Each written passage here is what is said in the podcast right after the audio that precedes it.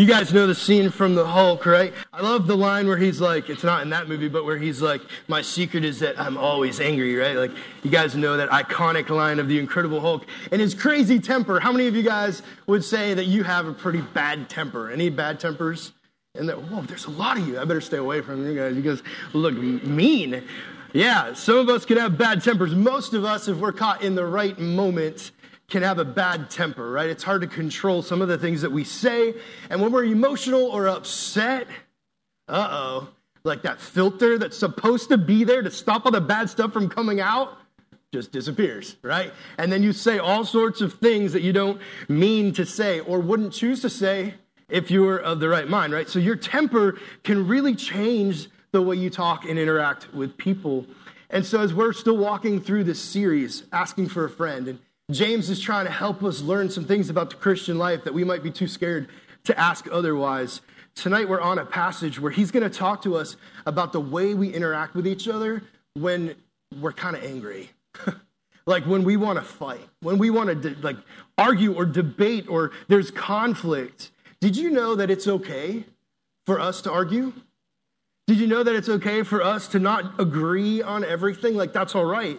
But God has laid out a way for us to be able to do that in a healthy way that honors him. And that's where James is taking us tonight. Now, when I was a little kid, I had a temper. My sister had a worse temper. She was my big sister. I've told you guys stories about how she tortured me my whole life, right? And so growing up, my parents went away one night. It was dinner time. They went out to dinner, a little fancy thing with my parents, and they left me home with my sister who was supposed to watch me. And that never went well because that just meant torture for me, right? She's just going to mess with me the whole night. So we're sitting there and we're eating. My mom left us spaghetti to heat up, so we're eating our spaghetti.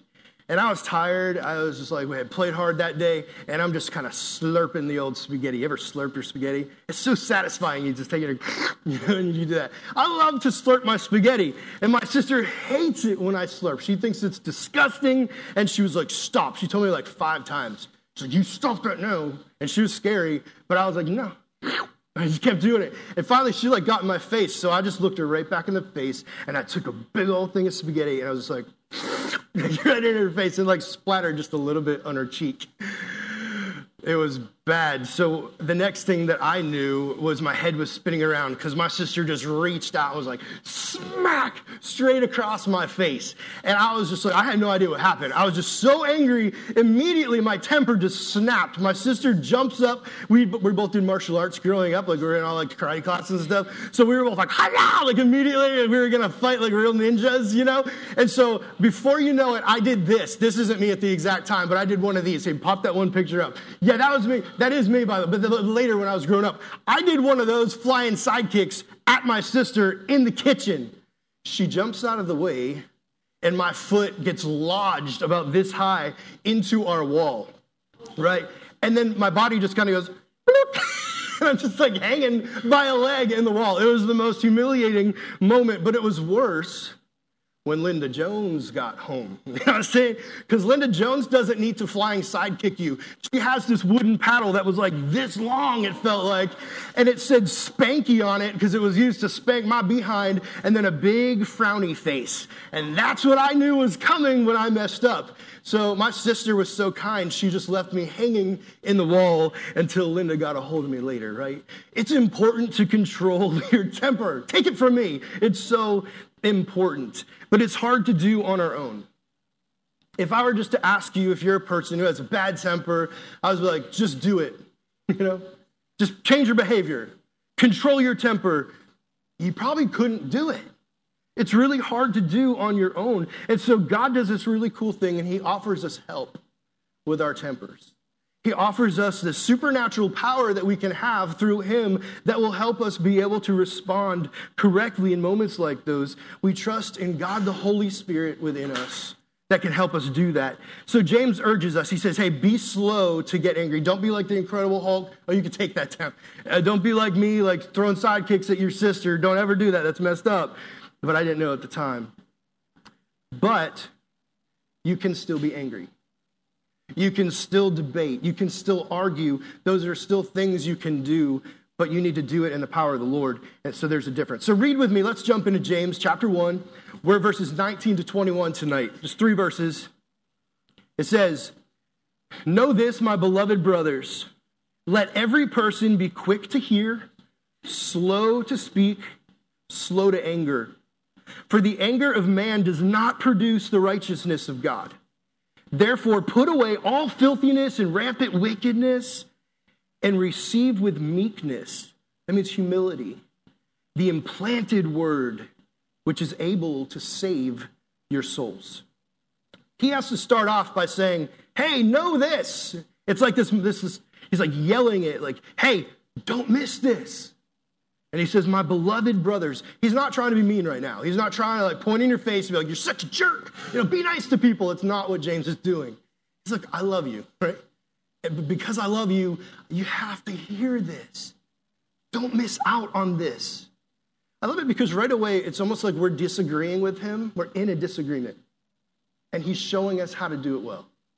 He's calling our attention, and he's reminding us how much he loves us. What an awesome way to have conflict with someone. There's somebody in your life right now, you're thinking like, man, I just don't agree. I'm so mad at them. I wonder what would happen if you stopped and you're like, can I just talk to you for a second? Listen, I really love you, but I need to talk to you about something. How different might that go than some of the other ways we handle it when we're upset, right? It works a lot better than a flying sidekick. I guarantee you that. Still have the evidence from Linda to prove it, all right? So know this, my beloved brothers. Are you ready? That's kind of what he's asking you. Like, are you ready for this? I'm about to tell you a big thing. So do I have your attention? Like, are you listening? That's what he's trying to say here. So tonight, I wonder how many of you guys, are you ready tonight? You're ready to receive what the Lord has for you, even if it's something you don't want to do. Like, I don't want you to talk to me tonight about being nice to people. I'm just so mad, you know, like, don't bring that over here right now. But maybe God's actually stopping you because you're in that moment tonight.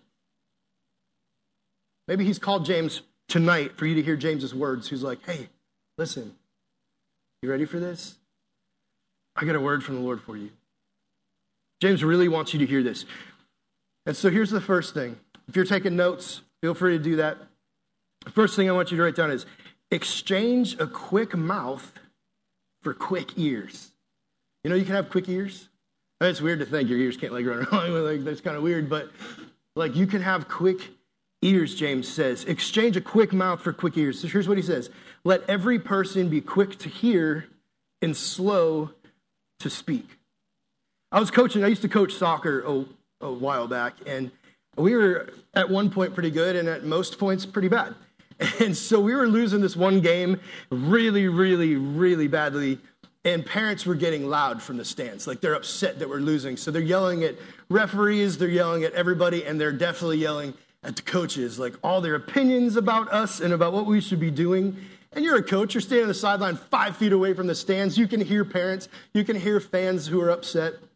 And I'm just getting fed up because I'm trying to coach a game and actually win this thing. And all I can hear is like Margie's dad in the back just like, and I'm like, and she's not a real person. She wasn't on the team. But you get my point, right? So all of a sudden, I get a tap on my shoulder, and I'm just like, ugh, like immediately. Ugh. And I hear, hey, coach. Oh, you know, I make the fist. I'm like, ugh. I'm either going to punch you or bite it. I don't know what I'm going to do with this, but I'm really mad. Don't bring me another complaint right now. So I turn around, and immediately, before hearing a word they said, I look at this parent, and I say, we don't need any more advice. Thank you. Just let us coach the game. And they just looked back at me, and their face dropped. And they didn't say anything, but behind their back, they had a hand. I'm like, hope that's not a gun. You know, like, drive by, coach. And it's a present wrapped nicely with this big bow that says, to Coach Jones, right on the top. And I'm like, oh, no. And they say, no comments. Just wanted to give you this and say how grateful we are for you being our coach. Oh, I felt this big. Like, if I had just shut my mouth and listened for 2 seconds, I wouldn't have just yelled at this person who was trying to give me a gift and tell me how great they thought I was. I felt so horrible because I spoke before I heard. And that's exactly what James wants us to not do. How many times have you guys done that? Right? It's probably with your parents or a sibling, most likely, right? That you respond before you even know it's happening. And your response is just filled with anger and there's no filter. And all of a sudden you realize that's not what they were going to say at all. Like, man, if I had just listened first. How quickly are you to listen? To hear someone else's point of view, even if you don't agree with their point of view. Someone that you know, everything they say right now, I'm totally going to disagree with. I know it at the core of my being, right? But yet, I'll still take the time and say, let me hear you out first. Let me hear first what you have to say before I open my mouth. That's how God would have us interact with people we disagree with. How God would have us disagree and even argue and even debate over things by having quick ears and slow mouths. That we don't respond out of impulse and anger and emotion, but instead we calmly listen.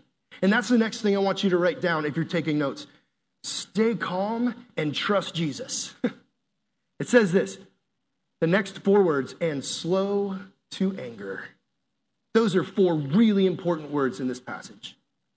Slow to anger. Don't just have quick ears and a slow mouth.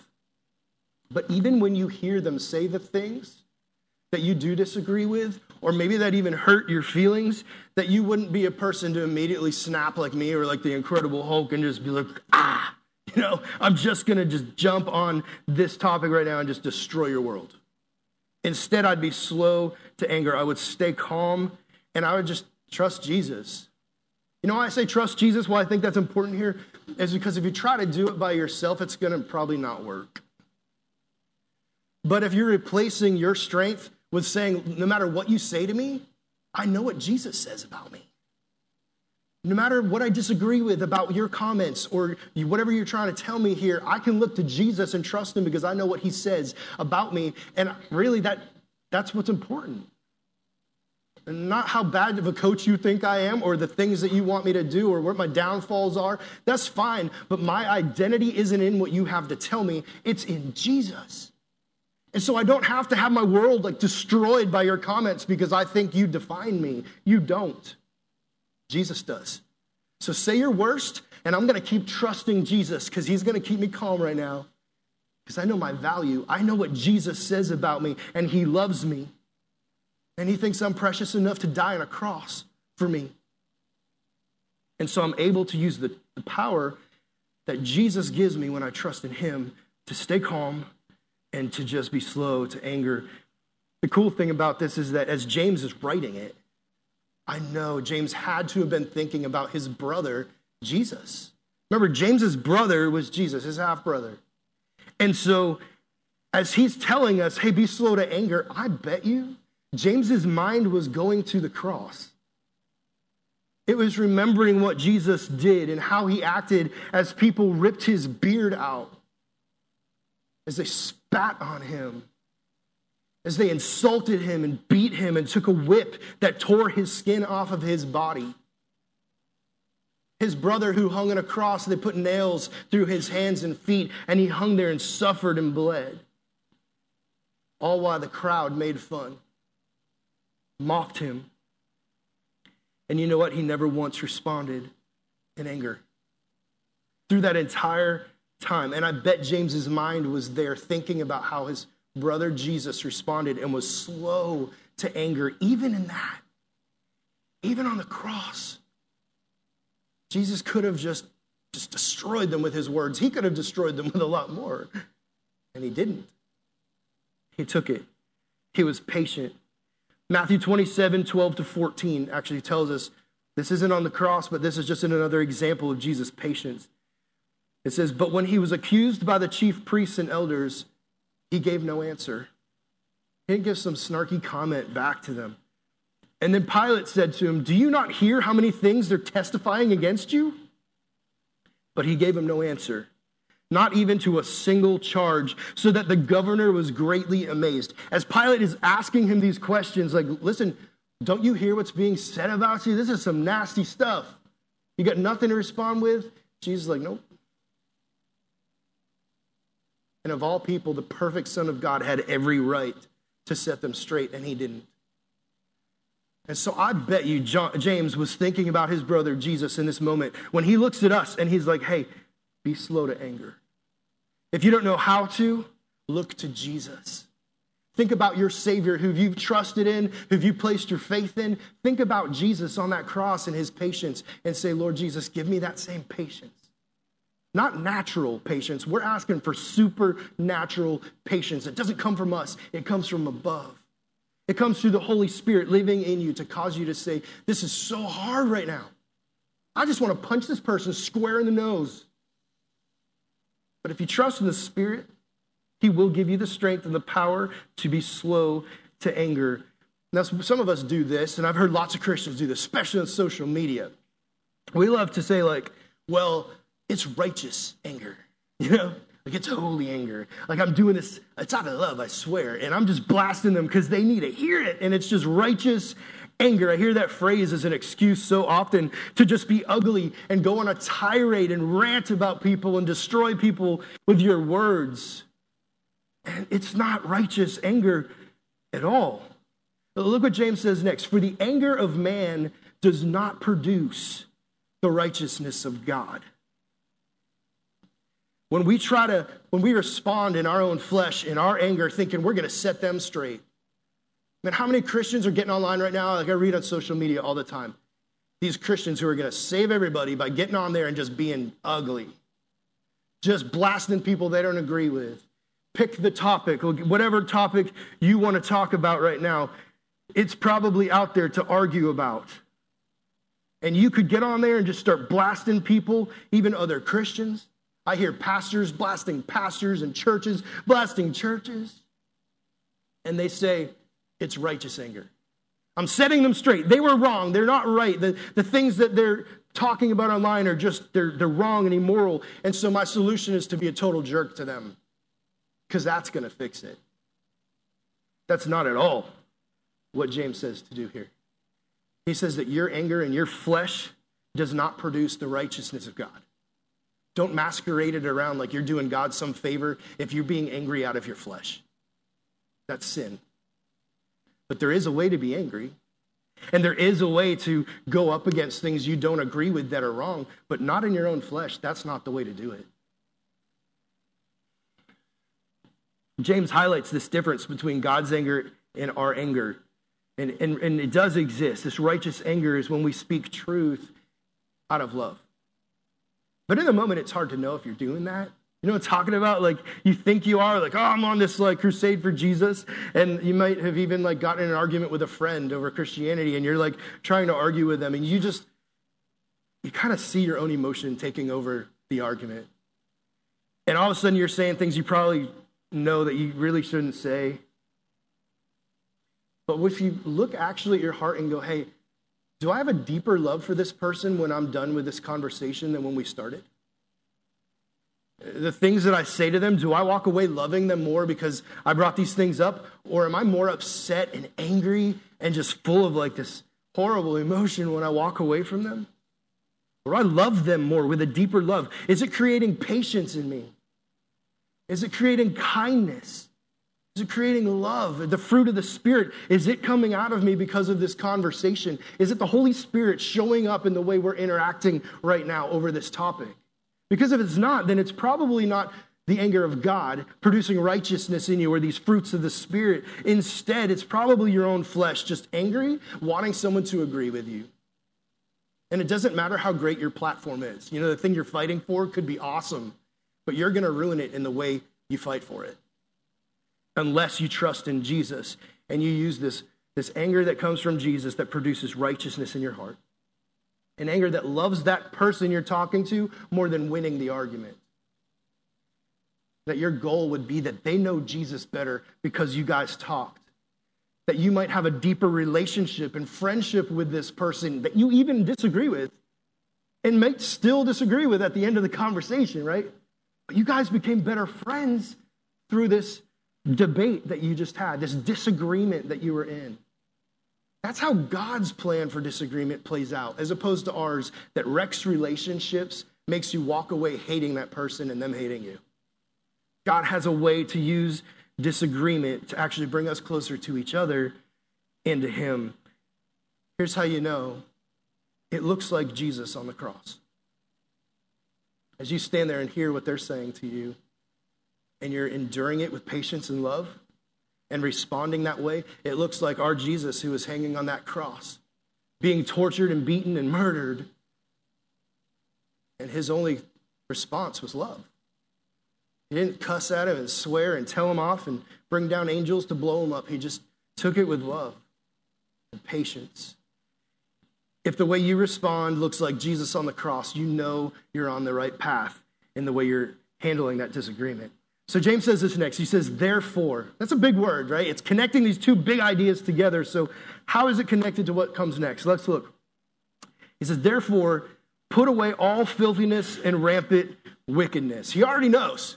He knows what's going to come out of our mouths if we don't have the filter, right? If we don't have the Holy Spirit filtering what we're saying, he knows that we're going to have filthiness and rampant wickedness coming out. We're going to say all sorts of vile things that we don't really want to say to this person. Our emotions are going to drive it, and we're going to reflexively snap back at them and defend ourselves. And so he says, put it away. Replace it. Take this off and replace it with the love of Jesus. Remember whose identity you have. That he's taken his identity and wrapped it around you. That's who you are now. You belong to Christ. So if you're taking notes, here's the next thing to write down. We're being like Jesus. Humility makes it possible. You might even be thinking right now, like, I know myself. The next person that comes up and gets in my face is probably going to get punched. Like, I just know me. I know my anger. I know my temper. Just wondering, how can this be possible? And here's the key, humility. You know, when we see Jesus on the cross, what we see is the illustration of humility. God himself saying, I don't value myself more than you right now. I'll give up my life so you can have life. Look at Philippians 2:3-4. Here's where it said, do nothing out of selfish ambition or vain conceit. Like, don't do anything looking at yourself first. Rather, in humility. There it is. In humility. How do we do it? Look, value others above yourselves.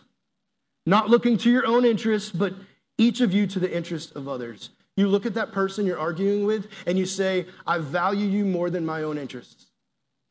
I care about you right now. And you might be saying all sorts of junk to me. You might be wanting to throw hands, but you know what? I'm going to respond and say, I love you.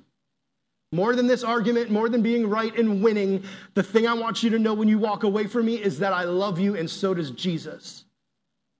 And if we don't end up agreeing on anything, if I totally lose this argument 100%, at least you'll walk away knowing I love you and so does Jesus, and then I know I won.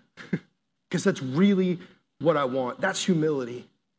That's humility. Jesus was showing us how to do that on the cross. You value that person more than your own interests. The next thing, the last thing I want you to write down is this. The power is in the word.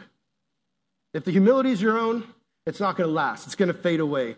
But when humility comes from a better place, from the Holy Spirit inside of you, it doesn't go away. There's an endless source coming from the Holy Spirit in you. The power is in the word. Here's what James says, the implanted word, he calls it. Like, it's coming from God's word, and it's not just his word, but it has to be implanted in you. That as you sit and you read God's word, you spend time reading God's word. Do you do that? Do you make it a priority in your life to read God's word and to learn about him? Because if you don't do that, then you've already lost. But you don't just read it. You let him speak to you through it. You open up your heart and say, God, teach me what I need to change. I know I'm not perfect. I know I have things I need to change in me. Lord, go ahead, do some work. And then when he does, you let him plant it deep in your heart by practicing it. You say, okay, God, this is what you've told me. This is what you put in my heart. I'm going to go out and do it. I'm not going to just hear it and be like, that's really good. I love it. I wrote it in my journal. And then you kind of toss it to the side and then go do the exact same thing. You go, that's good. I need it. I'm going to live it out. I'm going to obey you, Jesus. And as you do that, God plants his word deep in your heart. Are you spending time with Jesus? You can't expect to act like him and live like him if you're not spending any time with him. And I know there's lots of stuff you guys can spend your time in. Some of you guys might be bored this summer, like, I got nothing to do. And others are like, I'm so busy because it's summer. No matter where you're at in that spectrum, you're never too busy or too bored to need to spend time with Jesus first.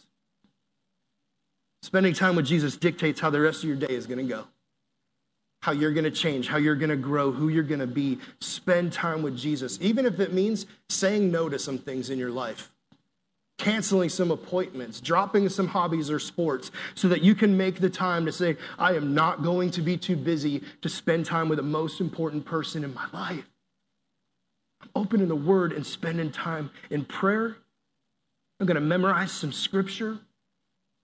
And I'm going to spend time with Jesus and then obey him when he speaks to me. That's how this word gets lodged deep into your heart, and it changes your life. Listen, if you're not doing that, you're missing out. If you think you're a Christian and you claim to be a Christian and you're not doing that, you're not even experiencing any of the Christian life, because that's where it starts. The power that comes through God starts there. Some of you might be like, I got saved, but it's kind of like just this thing. I don't really see God working in my life. My question would be, how much time are you spending with him? Most likely your answer is zero or very little. Because as you spend time with Jesus, things happen. I can testify to that personally. As you spend time with Jesus, things happen in your life.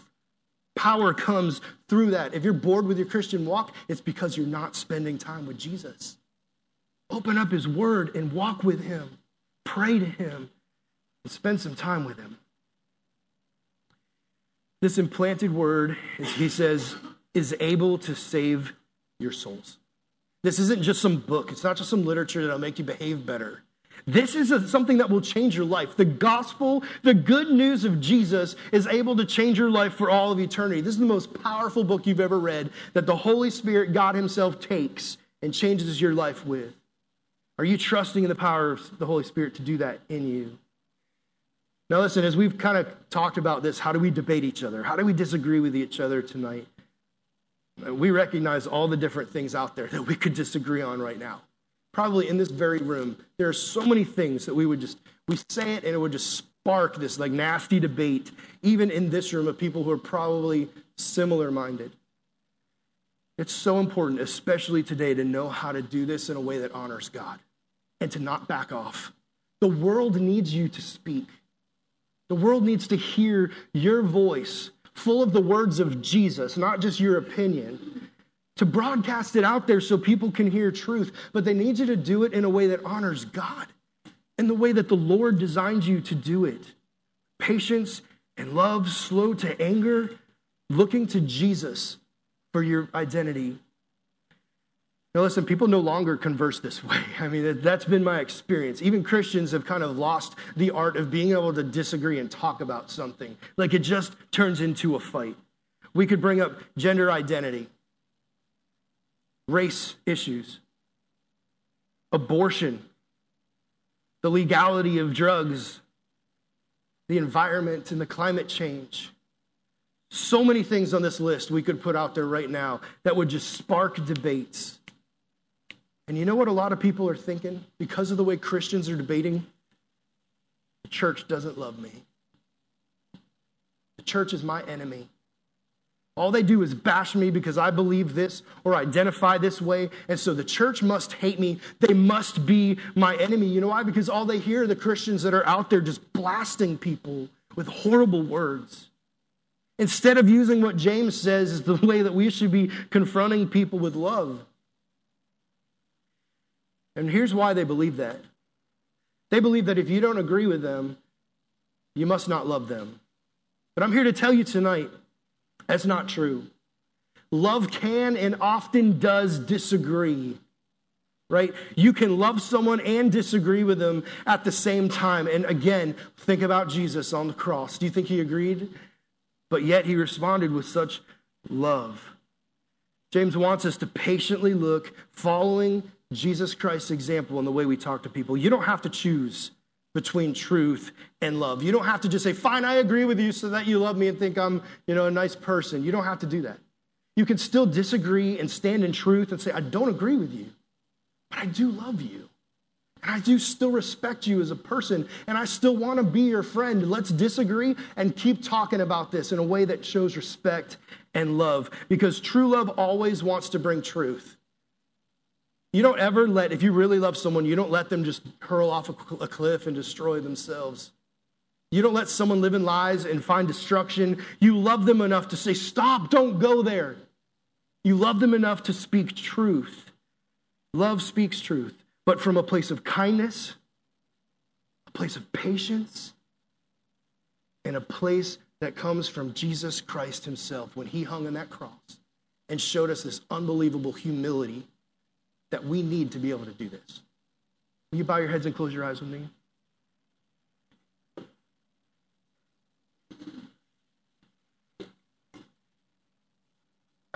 For some of you, this might be like such a hot topic. You might be thinking right now of all the conversations you've had lately that have just ended so poorly and maybe in anger. And this message tonight is not designed to bring shame to you or make you feel guilty. But I do hope that we come with hearts open enough to say, God, I haven't done this right. So here's what I want to ask you to do right now during this next song. Will you just ask the Lord, get your heart prepared and say, God, do I need to change the way I do this? Am I truly trusting Jesus to speak truth? Or am I just being shy and getting away from arguments because I'm running from them? Or do I need to have boldness to speak truth? Or maybe you need to ask God, man, am I not speaking out of love? In the way I'm speaking, are people being offended and getting blasted by my words and comments? Or do I really, really love them and want them to know you? We just ask God to just make that clear to you right now.